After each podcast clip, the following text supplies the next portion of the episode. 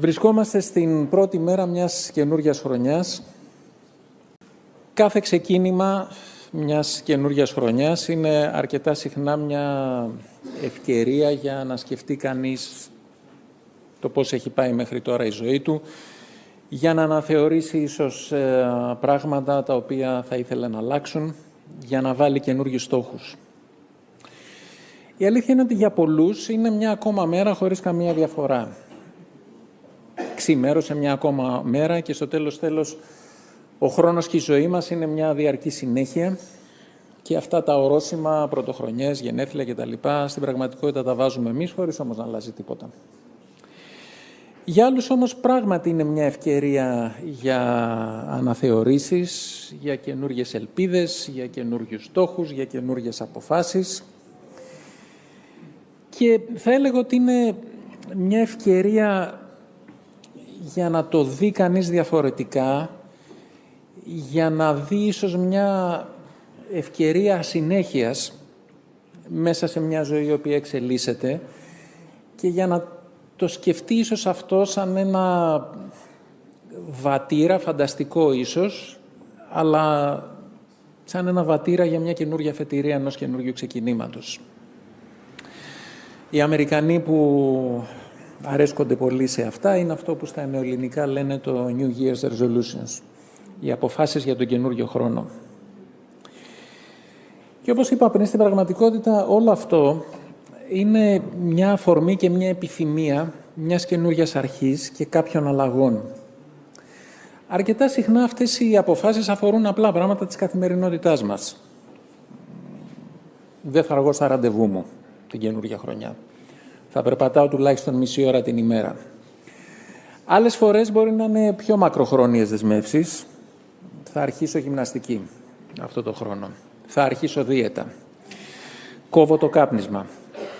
Πράγματα τα οποία φαντάζομαι όλοι μας τα έχουμε σκεφτεί, τα έχουμε αποφασίσει, έχουμε έρθει πολλές φορές ξανά στο να τα ξανααποφασίσουμε πιο αποφασιστικά αυτή τη φορά. Κάποιες άλλες φορές είναι αποφάσεις που σχετίζονται με το χαρακτήρα μας. Θα γίνω περισσότερο εξωστρεφής. Θα γνωρίσω περισσότερο κόσμο, θα κάνω περισσότερους φίλους.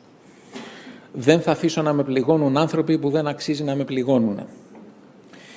Και σε ανθρώπους που η σχέση τους με το Θεό είναι κεντρικό κομμάτι στη ζωή τους, αυτές οι αποφάσεις πολύ συχνά είναι πνευματικές. Και μπορεί πάλι να είναι αποφάσεις καθημερινότητας.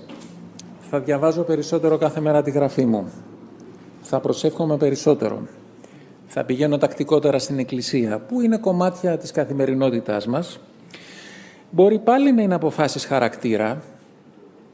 Θα μιλήσω σε περισσότερους ανθρώπους για την πίστη μου μέσα σε αυτή τη χρονιά. Θα είμαι λιγότερο νευρικός και θα θυμώνω λιγότερο. Θα συγχωρώ περισσότερο. Θα κόψω, θα σταματήσω αυτή τη συνήθεια ή αυτή την αμαρτία. Ή επίσης μπορεί να είναι ακόμα πιο μεγάλες. Θα ζήσω περισσότερο για τη δόξα του Θεού. Θα γνωρίσω περισσότερο τον Κύριο. Θα ζήσουμε περισσότερο σαν εκκλησία, όπως μας θύμισε ο Γιάννης το πρωί, και σαν άτομα, εξαγγέλλοντας πιο πολύ τις αρετές του Θεού που μας έχει καλέσει από το σκοτάδι στο φως το δικό του. Και πολλά άλλα. Ο καθένας από εμάς μπορεί να σκεφτεί και έχει σκεφτεί σίγουρα και έχει αποφασίσει πολλές φορές πολλά τέτοια και πολλά άλλα. Κάποιος θα μπορούσε να πει σε όλα αυτά «Σαχλαμάρες». Η ζωή μας είναι μια ζωή που είναι διαρκώς μπροστά στο Θεό, μια ζωή στην οποία διαρκώς καλούμαστε να παίρνουμε αποφάσεις και να αλλάζουμε τη ζωή μας. Επομένως δεν έχει νόημα να τα θυμόμαστε αυτά τις πρωτοχρονιές. Κάθε μέρα, κάθε στιγμή είναι μια πρόκληση να στεκόμαστε έτσι ενώπιον του Θεού. Θα έλεγα ότι αυτό είναι σωστό, υπό την προϋπόθεση ότι ισχύει και δεν είναι απλώς μια πρόφαση για να μην κάνουμε τίποτα από αυτά και να μην ασχολούμαστε ποτέ με καμία τέτοια αναρώτηση, με καμία τέτοια αναθεώρηση. Είναι, ξέρετε, όπως αυτά τα οποία αρκετές φορές βρίσκουμε ότι ας πούμε, εμείς δεν έχουμε την Κυριακή σαν ξεχωριστή μέρα για τον Κύριο. Γιατί κάθε μέρα ανήκει στον Κύριο. Και τελικά αυτό μπορεί να σημαίνει ότι καμία μέρα και καμία ώρα δεν ανήκει στον Κύριο. Ή αυτό που λέμε Δεν έχουμε το δέκατο και σωστά δεν έχουμε το δέκατο για αυτά που δίνουμε για τον Κύριο. Τα πάντα ανήκουν στον Κύριο και ο Κύριος παρακινεί την καρδιά μας για το πώς ανταποκρινόμαστε στις ανάγκες. Και αυτό τελικά μπορεί να καταλήγει στο ότι δεν δίνουμε απολύτως τίποτα. Κατά αντίστοιχο τρόπο, μπορεί να λέμε ότι η ολόκληρη ζωή μας είναι ενώπιον του Κυρίου, ότι δεν χρειάζεται να παίρνουμε αποφάσεις πρωτοχρονιές για να αλλάζουμε, ότι κάθε στιγμή είναι μια πρόσκληση και μια πρόκληση από το Θεό για να αλλάξουμε τη ζωή μας και να μην κάνουμε απολύτως τίποτα. Παρόλο που ο Λόγος του Θεού δεν συνδέει με κάποιο τρόπο αυτές τις μέρες μια πρωτοχρονιά, ας πούμε, με μια πρόσκληση για αποφάσεις ή για να αλλάξει η ζωή μας. Δεν υπάρχει πουθενά μέσα στη Γραφή κάτι τέτοιο. Εκείνο που θα ήθελα να κρατήσουμε στη σκέψη μας είναι ότι πράγματι ο Λόγος του Θεού μας καλεί σε αναθεωρήσεις και στο να κοιτάζουμε πώς τρέχει ο χρόνος της ζωής μας. Σας θυμίζω αυτό το πολύ γνωστό εδάφιο από την επιστολή προς Εφεσίους που γράφει ο Απόστολος Παύλος στο 5ο κεφάλαιο. Προσέχετε λοιπόν πώς να περπατάτε ακριβώς, όχι σαν άσοφοι, αλλά σαν σοφοί, εξαγοραζόμενοι των καιρών. Και η έννοια του καιρού μέσα στη βίβλο δεν είναι απλώς η έννοια του χρόνου. Είναι η έννοια, έχει την έννοια περιόδων με συγκεκριμένα χαρακτηριστικά, με συγκεκριμένες ευκαιρίες και συγκεκριμένες προκλήσεις, που σήμερα μπορεί να υπάρχουν και αύριο μπορεί να μην υπάρχουν. Όταν ο Απόστολος Παύλος επομένως λέει «προσέχετε πώς να περπατάτε ακριβώς», όχι σαν άσοφοι, αλλά σαν σοφοί, εξαγοραζόμενοι τον καιρό, αυτό σημαίνει παρατηρείτε γύρω σας, παρατηρείτε τους εαυτούς σας, δείτε πώς εξελίσσεται ο κόσμος, πώς εξελίσσονται οι συνθήκες, πώς εξελίσσονται οι ευκαιρίες ή οι προκλήσεις γύρω σας. Δείτε πώς είστε, δείτε τι πιθανόν θα πρέπει να αλλάξει σε εσάς. Πορευθείτε με εγρήγορση και όχι με μία επανάπαυση ότι εντάξει, όλα προχωράνε, ένας χρόνος ακόμα προσθέθηκε. Προχωρήστε με εγρήγορση, με ανοιχτά τα μάτια, βλέποντας, καταλαβαίνοντας, αναθεωρώντας, αλλάζοντας. Κάτι αντίστοιχο δεν είναι και αυτό που γράφει στον 90ο Ψαλμό αυτή η προσευχή. Δίδαξέ μας να μετράμε έτσι τις μέρες μας, ώστε να προσκολώνται οι καρδιές μας στη σοφία. Που και εκεί δεν είναι μια ματιά ενός ανθρώπου ο οποίος αφήνει τα πράγματα να τρέχουν γύρω του χωρίς να τον ενδιαφέρει. Αλλά είναι μια ματιά που ζητάει από το Θεό να μας μάθει να βλέπουμε τα πράγματα, να βλέπουμε τις καταστάσεις, να αξιολογούμε και να βάζουμε τέτοιες προτεραιότητες, ώστε οι καρδιές μας να αγαπούν περισσότερο και να προσανατολίζονται περισσότερο προς τη σοφία του Θεού.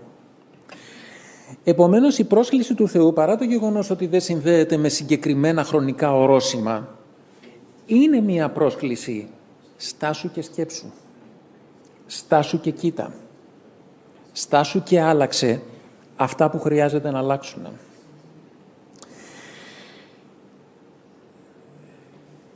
Το πρόβλημα, ξέρετε, είναι ότι πολλές φορές δεν είναι το αν συμφωνούμε ότι υπάρχει αυτή η ανάγκη και το πότε είναι καλό να γίνεται αυτό.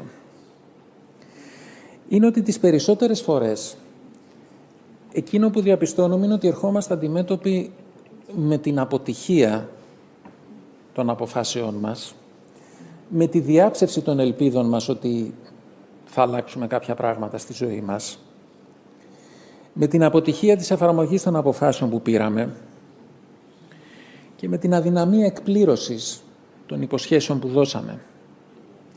Και αυτό μπορεί να συμβαίνει για 1002 λόγους πραγματικούς ή για 1002 δικαιολογίες.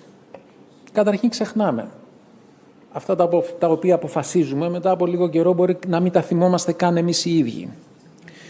Ή μπορεί οι στόχοι να ήταν πολύ υψηλοί και αισιόδοξοι και να δούμε ότι, οκ, δεν χρειάζεται να είναι τόσο ψηλά ο πύχης, ας τον κατεβάσουμε λίγο. Ή μπορεί οι συνθήκες να αλλάζουν και να πούμε ότι ναι, αυτό το αποφάσισα υπό αυτές τις συνθήκες, αλλά τώρα οι νέες συνθήκες δεν ευνοούν αυτό το οποίο είχα αποφασίσει εγώ.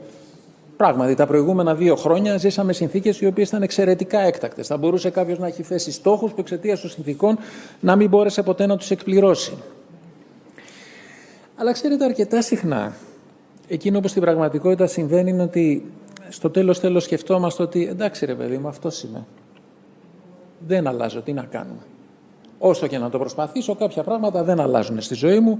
Ας συμβιβαστώ με αυτό που είμαι και ας συμβιβαστούν και οι άλλοι με αυτό που είμαι. Τι να κάνουμε. Αυτό είναι. Και τελικά, ξέρετε, η επόμενη αποτίμηση της ζωής μας σε ένα επόμενο χρονικό ορόσημο και σε μια επόμενη ευκαιρία και οι επόμενες αποφάσεις και η επόμενη αναθεώρηση της ζωής μας γίνεται όλο και πιο μελαγχολική. Γιατί στο πίσω μέρος του μυαλού μας ξέρουμε ότι αυτούς τους κύκλους τους κάναμε αρκετές φορές πριν. Και δεν άλλαξε και τίποτα. Μπορεί τα πράγματα να έγιναν και χειρότερα. Επομένως, ίσως είναι καλύτερα τελικά να μην βάζω καν στόχους για να μην κοροϊδεύω τον εαυτό μου. Και αυτό ακριβώς το ίδιο βέβαια συμβαίνει και σε αυτό που αναφέραμε πριν στους πνευματικούς μας στόχους. Πόσες φορές, ας πούμε, θα σας αναφέρω κάτι πολύ απλό, δεν διαψεύστηκε μέσα στον χρόνο που πέρασε η απόφαση φέτος θα διαβάσω τουλάχιστον μία φορά ολόκληρη τη Γραφή, από την αρχή μέχρι το τέλος. Πόσες φορές δεν το σκεφτήκατε, πόσες φορές δεν τα αποφασίσατε και πόσες φορές είδατε ότι πέρασε ο χρόνος και δεν έγινε. Ή θα προσεύχομαι τουλάχιστον 5 λεπτά κάθε μέρα όμως. Ή θα ασχοληθώ ενεργά με... Βάλτε οτιδήποτε θέλετε σε αυτό το με. Και εκείνο που τελικά διαπιστώνουμε τις περισσότερες φορές είναι ότι οι καλύτερες προθέσεις μας, που πράγματι μπορεί να είναι πολύ καλές, είναι μικρότερες από τις δυνάμεις μας. Και ότι η αδυναμία μας είναι δυνατότερη από τον καλό εαυτό που επιθυμούμε, αλλά δεν μπορούμε να καταφέρουμε. Επειδή αυτοί είναι κύκλοι που τους έχω περάσει και εγώ πολλές φορές. Ξέρετε, εκείνο που σκέφτομαι κάθε φορά που βρίσκομαι αντιμέτωπος με τέτοιους κύκλους είναι ότι αν το πρόβλημα είναι η έλλειψη της δικής μου πιστότητας και η έλλειψη της δικής μου αποφασιστικότητας σε αυτά τα οποία αποφασίζω, τότε θα πρέπει να ψάξω να βρω κάποιον άλλον που να είναι πιστότερος και αποφασιστικότερος από μένα και να φέρω σε αυτόν τις αποφάσεις μου, τις προθέσεις μου, τις επιθυμίες μου, τους στόχους μου. Και καταλαβαίνετε βεβαίως ότι μιλάω για τον Θεό. Και δεν είναι, ξέρετε, ότι βάζουμε τον Θεό παντού, αλλά είναι ότι αν πρόκειται πραγματικά να μιλήσουμε για αξιοπιστία, για πιστότητα, για αποφασιστικότητα. Και καθώς σκεφτόμαστε τις αποφάσεις τις δικές μας, την αποφασιστικότητα τη δικιά μας και την αποφασιστικότητα του Θεού, καταλαβαίνουμε ότι αν κάποιος είναι πραγματικά αποφασισμένος να αλλάξει εμάς, αυτός είναι ο Θεός. Μπορεί εμείς να το σκεφτόμαστε και να λέμε ναι, θέλω να αλλάξω, θέλω να γίνω έτσι, θέλω αυτό. Στην πραγματικότητα ο Θεός είναι πολύ περισσότερο αποφασισμένος από εμάς να μας αλλάξει. Και να μας αλλάξει προς κατευθύνσεις, τις οποίες εμείς μπορεί καν να μην τις έχουμε φανταστεί ή να μην ξέρουμε ότι είναι για το καλό μας. Καθώς διαβάζω το Λόγο Του, την Αγία Γραφή, σκέφτομαι ότι ένας τρόπος που θα μπορούσα να περιγράψω αυτό που είναι ολόκληρη αυτή η ιστορία της Αγίας Γραφής είναι ακριβώς αυτή η αποφασιστικότητα του Θεού να μας ξαναγυρίσει από εκεί που ξεκινήσαμε και χάσαμε το νήμα. Να μας ξαναφέρει δηλαδή σε εκείνη την κατάσταση που θα μπορούμε να έχουμε σχέση με εκείνον, να τον απολαμβάνουμε, να τον γνωρίζουμε και να του μοιάζουμε. Εκεί που χάνεται το νήμα στον Παράδεισο. Και καθώς διαβάζω τον Λόγο Του, βλέπω ένα Θεό, ο οποίος είναι από την πλευρά Του τόσο πιστός και τόσο αποφασισμένος, που οι εικόνες που χρησιμοποιεί μέσα στον Λόγο Του είναι εικόνες του προδομένου πατέρα, του προδομένου συζύγου, από ένα μέρος το οποίο δεν είναι πιστό.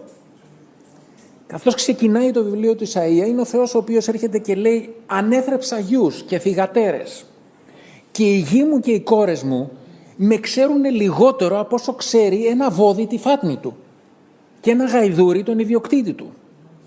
Είναι ένας πατέρας που πονάει για παιδιά για τα οποία έχει κάνει ό,τι μπορούσε να κάνει και βλέπει αυτά τα παιδιά ότι η σχέση που έχουν με εκείνον είναι χειρότερη και μικρότερη από τη σχέση που έχει ένα βόδι με τη φάτνη του.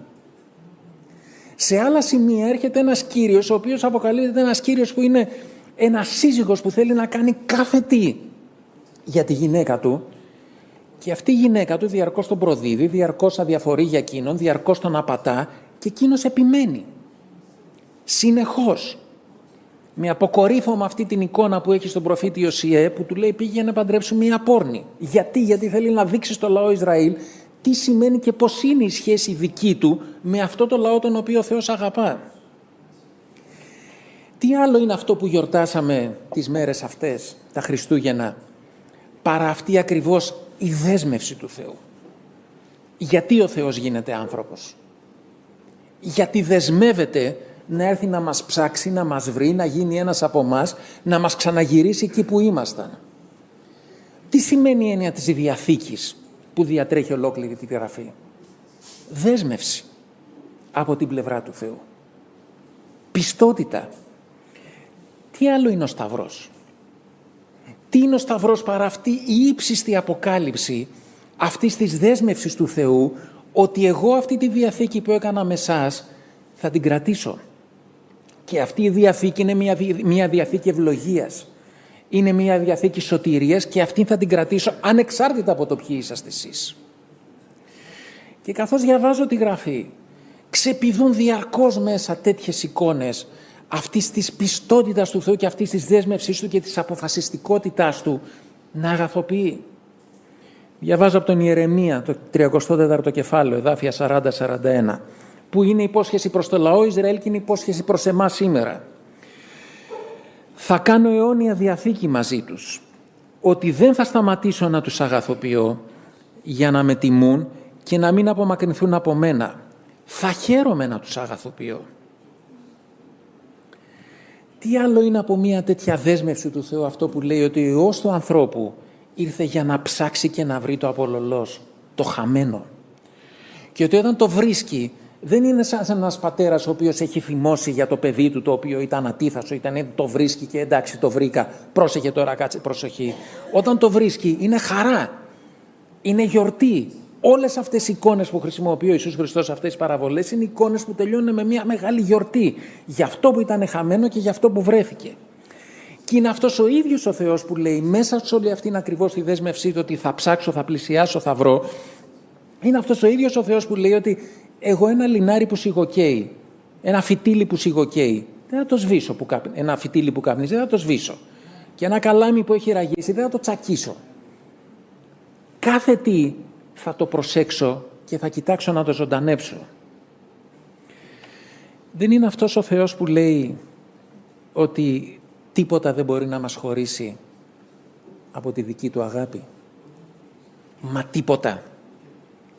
Γήινα ή επουράνια, μεγάλα ή μικρά, θλίψεις ή χαρές, τίποτα δεν μπορούν να μας χωρίσουν από τη δική του αγάπη. Δεν είναι αυτός ο Θεός που δεσμεύεται ότι ενεργεί τα πάντα προς το αγαθό σε αυτούς που τον αγαπούν. Δεν είναι αυτός ο Θεός που δεσμεύεται ότι θέλει να μας παραστήσει μπροστά στον Πατέρα εμάς, που ο καθένας ξέρει τι σημαίνει μέσα στο εμάς για τον εαυτό του. Αψεγάδιαστους, ακυλίδωτους, αγέραστους, χωρίς ούτε καν ρητίδα, μέσα σε μια ομορφιά που δεν έχουμε φανταστεί. Και θα μπορούσαμε να θυμηθούμε δεκάδες άλλα τέτοια τα οποία τα ξέρετε. Αλλά ξέρετε, όλα αυτά δεν είναι υποσχέσεις του Θεού που βρίσκονται εκεί και οι αποφάσεις οι δικές μου που ξεκινάω και θέλω να πλησιάσω αυτές τις υποσχέσεις του Θεού που βρίσκονται εκεί.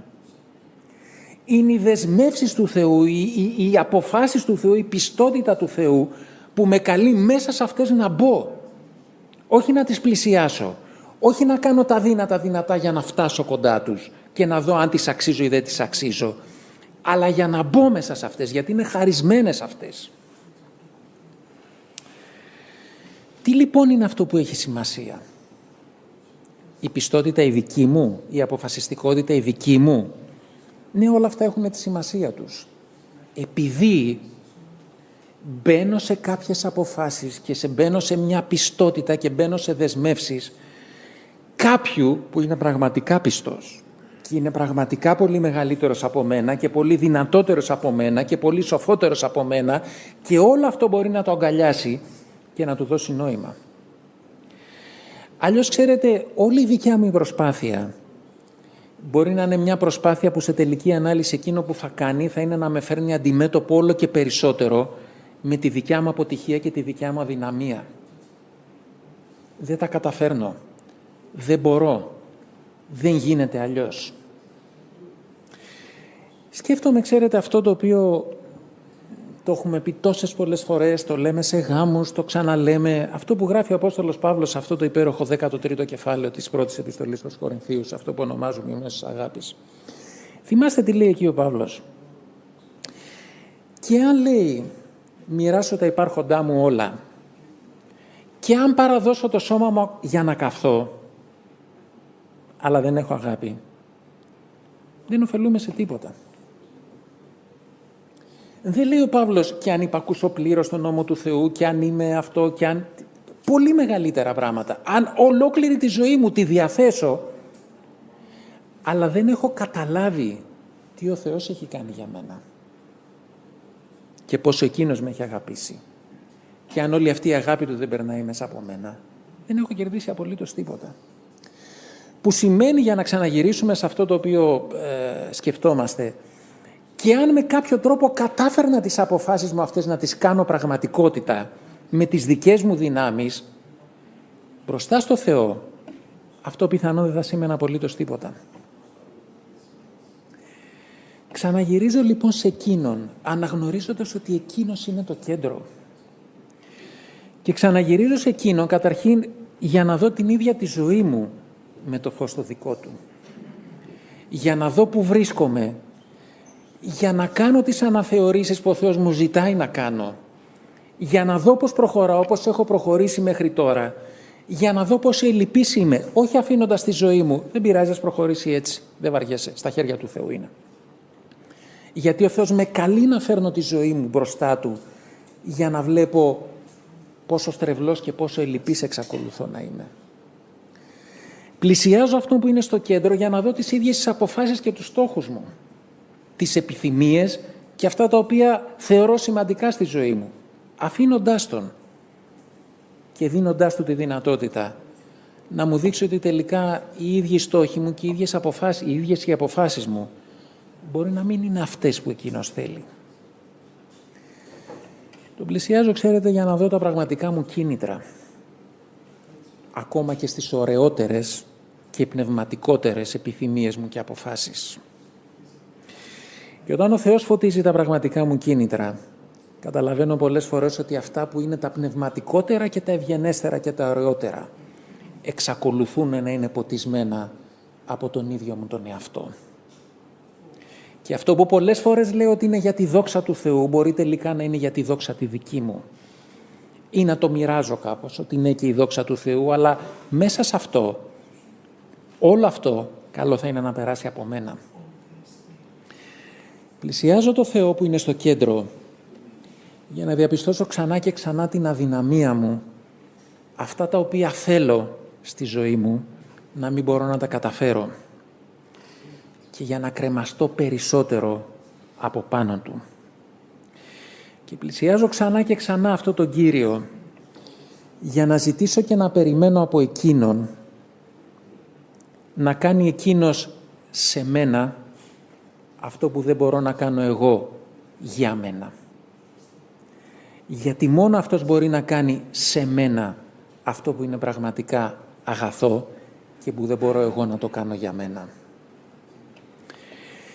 Και πλησιάζω, ξέρετε, σε Εκείνον, για να απαντήσει τελικά Εκείνος, παίρνοντας όλα αυτά και πολλά άλλα και τυλίγοντας τα μέσα σε ένα σχέδιο, χαράζοντας Εκείνος το δρόμο. Και αυτός ο δρόμος μπορεί να έχει το ότι καταλαβαίνω ότι αυτά που ήθελα δεν είναι τα καλύτερα για μένα.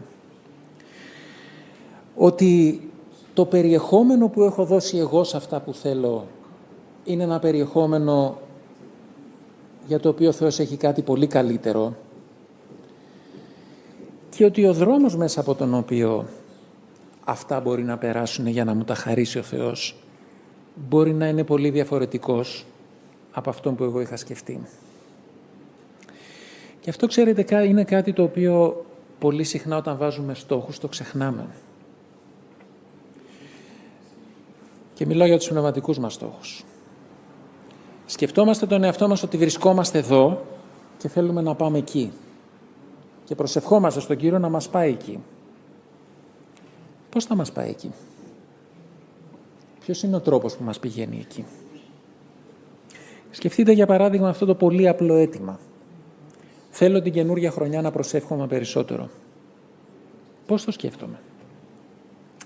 Συνήθως, ξέρετε, το σκέφτομαι με το ότι ξεκινάω να γίνω πιο συστηματικός. Αφιερώνω λίγα λεπτά έστω την ημέρα, σταθερά, για να προσευχηθώ. Και με την ελπίδα ότι σιγά σιγά αυτό θα αρχίσει να αποκτάει περισσότερο περιεχόμενο μέσα μου, γιατί θα χαίρομαι περισσότερο το ότι προσεύχομαι και ο Θεός θα γεμίζει περισσότερο μέσα την καρδιά μου και θα προσεύχομαι περισσότερο. Ή ότι αντίστοιχα θα συμμετέχω στη συμπροσευχή της Εκκλησίας, θα χαίρομαι γιατί ο Θεός φέρνει απαντήσεις σε αιτήματα και αυτό θα με ενθαρρύνει να προσευχηθώ ακόμα περισσότερο και έτσι θα γίνω πιο πολύ ένας άνθρωπος προσευχής. Καλά όλα αυτά και μπορεί να δουλεύει με αυτόν τον τρόπο. Αλλά αν ο Θεός θέλει να το δουλέψει με έναν άλλο τρόπο, αν ο Θεός θέλει να το δουλέψει φέρνοντάς μου καταστάσεις τις οποίες η μόνη διέξοδος θα είναι να προσευχηθώ, αν ο Θεός θέλει να το δουλέψει φέρνοντας τη ζωή μου σε σημεία τέτοια που το μόνο που μπορώ να κάνω είναι να πέσω με τα μούτρα στο πάτωμα και να μιλήσω σε εκείνον, πρώτα απ' όλα γιατί έχω ανάγκη να μιλήσω σε εκείνον. Όχι μόνο γιατί περιμένω να κάνει κάτι, αλλά γιατί έχω ανάγκη να μιλήσω σε εκείνον. Κουβέντιαζα πριν από λίγο καιρό με έναν αγαπημένο φίλο και μου λέγε πώς θα προσευχηθείς πολύ αν η καρδιά σου δεν πονέσει. Σκεφτείτε το λίγο. Πώς θα προσευχηθούμε πολύ αν η καρδιά μας δεν πονέσει για τον εαυτό μας πρώτα. Αν η καρδιά μας δεν πονέσει για αγαπημένους μας. Αν η καρδιά μας δεν πονέσει για τους ανθρώπους που έχουμε γύρω μας. Αν η καρδιά μας δεν πονέσει για τα σχέδια του Θεού, για την αδικία που υπάρχει και για τον πόνο που υπάρχει. Πώς θα προσευχηθούμε περισσότερο αν η καρδιά μας δεν πονέσει πολύ? Και αυτό, ξέρετε, πολλές φορές είναι αυτό που ο Θεός έρχεται να κάνει στη ζωή μας. Να μας φέρει σε καταστάσεις τέτοιες που η καρδιά μας αρχίζει και ευαισθητοποιείται και πονάει περισσότερο. Όπου εκεί πια η πορεία που ακολουθούμε δεν είναι μια πορεία που το κέντρο της είναι μόνο η απάντηση που τελικά θα δώσει ο Θεός. Αλλά είναι μια πορεία μέσα στην οποία, καθώς μιλάμε με τον Κύριο, γνωρίζουμε περισσότερο τον εαυτό μας και τον Κύριο. Και καταλαβαίνουμε περισσότερο ποιοι είμαστε και ποιος είναι εκείνος. Και αυτό το οποίο για μας ήταν ένα αίτημα ωραίο πνευματικό να γίνω περισσότερο άνθρωπος προσευχής και το σκεφτόμασταν ίσως με έναν τρόπο κάθομαι, προσεύχομαι, μελετάω τον Λόγο του Θεού, ξαναπροσεύχομαι και ο Θεός μου χαρίζει αποκαλύψεις και ξαναπροσεύχομαι και μπορεί να είναι έτσι. Στην πορεία μπορεί ο Θεός να το περνάει μέσα από έναν άλλο δρόμο ο οποίος μου αλλάζει τελείως όχι μόνο το τι σημαίνει προσευχή αλλά το τι σημαίνει σχέση μου με τον ίδιο τον Κύριο. Και αντίστοιχα μπορούμε να σκεφτούμε κάθε τι. Τι σημαίνει θέλω να ζήσω περισσότερο για τη δόξα του Θεού ή θέλω να γνωρίσω περισσότερο τον Κύριο? Πώς φαντάζομαι ότι θα γνωρίσω τον Κύριο? Ναι, μπορεί να το γνωρίσω μελετώντας περισσότερο το Λόγο Του, ακούγοντας περισσότερο κηρύγματα, διαβάζοντας περισσότερο βιβλία, όλα αυτά είναι χρήσιμα. Μπορεί να το γνωρίζω έτσι. Αλλά μπορεί να το γνωρίζω γνωρίζοντας πρώτα απ' όλα τη δική μου αδυναμία για να καταλάβω καλύτερα τη δική του δύναμη όπως ο Παύλος. Ή μπορεί να το γνωρίζω γνωρίζοντας πρώτα τη δική μου στρεβλότητα για να καταλάβω περισσότερο το έλεος και τη χάρη του και την αγάπη του, όπως το γνωρίζει ο Πέτρος όταν τον αρνείται στη Γεθσημανή. Και οι καλύτερες προθέσεις του Πέτρου θα μείνω κοντά σου μέχρι το τέλος και αν οι άλλοι σε προδώσουν και αν οι άλλοι σε αφήσουν. Είναι προθέσεις που ο Κύριος τις κρατάει στην καρδιά του Πέτρου. Αλλά αλλάζει τελείως τα πόδια του Πέτρου και τον οδηγεί στο να καταλάβει ότι αυτές οι καλές του οι προθέσεις και οι αγνές του προθέσεις δεν θα γίνουν πραγματικότητα επειδή έχει γερά πόδια ο ίδιος και πατάει καλά, αλλά επειδή ο Κύριος τον παίρνει από το χέρι και τον οδηγεί βήμα-βήμα και τον στηρίζει βήμα-βήμα, ώστε αυτό που έχει στην καρδιά του ο Πέτρος να γίνεται πραγματικότητα. Πώς θα γνωρίσω τον Κύριο? Όπως Εκείνος θέλει, όπως Εκείνος πει. Μέσα σε όλη αυτή την πορεία, εκείνο τελικά που καταλαβαίνω είναι ότι το ζητούμενο δεν είναι ο στόχος, οι στόχοι, οι αποφάσεις, οι επιθυμίες μου, αλλά είναι ο τρόπος και ο δρόμος που ο Θεός χρησιμοποιεί πολλές φορές για να τα αλλάζει όλα. Κάποιες φορές δίνοντάς μου τους στόχους μου και τις επιθυμίες μου, κάποιες φορές δίνοντάς μου τους στόχους μου και τις επιθυμίες μου με τελείως άλλο τρόπο από αυτό που φανταζόμουν. Κάποιες φορές αλλάζοντας τα όλα, ξεκινώντας από μένα. Αλλά το σημαντικό είναι ότι Εκείνος είναι στο κέντρο και ότι αυτή η διαδικασία που ξεκινάω να δω τον εαυτό μου και να τον φέρω στο φως του και να σκεφτώ τι πρέπει να αλλάξω και τι θέλω να αλλάξω, είναι μια διαδικασία για ένας δρόμος που έχει κέντρο Εκείνον. Και Εκείνος χειρίζεται όλα τα υπόλοιπα με τον τρόπο που θέλει. Μου θυμίζει, ξέρετε, όλη αυτή η πορεία, αυτό που με ένα πάρα πολύ απλό τρόπο λέει ο Ιάκωβος στην επιστολή του. Πλησιάστε στο Θεό και θα πλησιάσει σε εσάς. Και όπως το διαβάζουμε απλοϊκά, μπορεί να ακούγεται μοιρασμένο. Κάνω ένα βήμα εγώ, θα κάνει ένα βήμα ο Θεός. Αλλά δεν είναι καθόλου έτσι. Γιατί κάνω εγώ ένα βήμα και ο Θεός έχει κάνει άπειρα βήματα για να μπορώ να τον πλησιάσω. Είναι όλο αυτό που περιγράψαμε πριν. Ποιος καλύπτει αυτή την απόσταση ανάμεσα στην αγιότητα του Θεού και στην αμαρτία? Στο άπειρο του Θεού και στο πεπερασμένο δικό μου. Στο μεγαλείο του Θεού και στη μικρότητα τη δικιά μου. Ποιος καλύπτει αυτό το δρόμο? Κάνουμε ο καθένας από ένα βήμα? Έρχεται ο Χριστός και γίνεται άνθρωπος και πεθαίνει πάνω στο σταυρό για να μπορώ να ξεκινάω να τον πλησιάζω και για να με πλησιάζει Εκείνος χωρίς να το φοβάμαι και χωρίς να εξαφανίζομαι. Και όλη αυτή η διάθεση της καρδιάς μου, η αποφασιστικότητά μου, ο αγώνας μου που χρειάζονται, είναι στην πραγματικότητα αυτό το μικρό βήμα που κάνω για να πλησιάσω το Θεό. Ξέροντας ότι Εκείνος έχει κάνει άπειρα βήματα για να βρίσκεται κοντά μου και να μπορώ να τον πλησιάσω. Και ξέροντας ότι Εκείνος θα κάνει και όσα άλλα βήματα χρειάζεται για να με σηκώσει από το χέρι. Όλο αυτό έχει νόημα επειδή ο Θεός έγινε Θεός με θυμόν. Επειδή είναι κοντά μου. Επειδή είναι δίπλα μου. Επειδή πλησίασε και θέλει να πλησιάζει διαρκώς. Και γι' αυτό, ναι, έχει νόημα καθώς βρισκόμαστε στο ξεκίνημα μιας καινούριας χρονιάς να ξαναδούμε τους εαυτούς μας. Όπως έχει νόημα να ξαναβλέπουμε διαρκώς τους εαυτούς μας. Για να διαπιστώνουμε πόσο ελλειπείς είμαστε και να ξαναφέρνουμε μπροστά του αυτό που Εκείνος μπορεί να κάνει.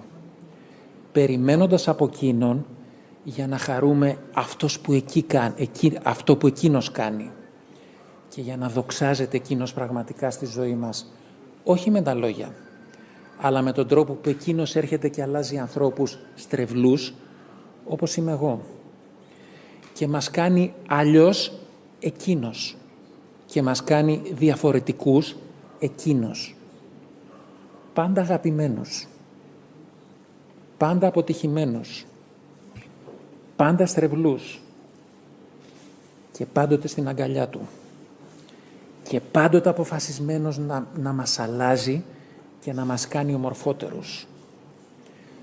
Πάντοτε πιστός σε αυτά που Εκείνος έχει πει, σε αυτά που Εκείνος έχει κάνει, σε αυτά που Εκείνος θα κάνει.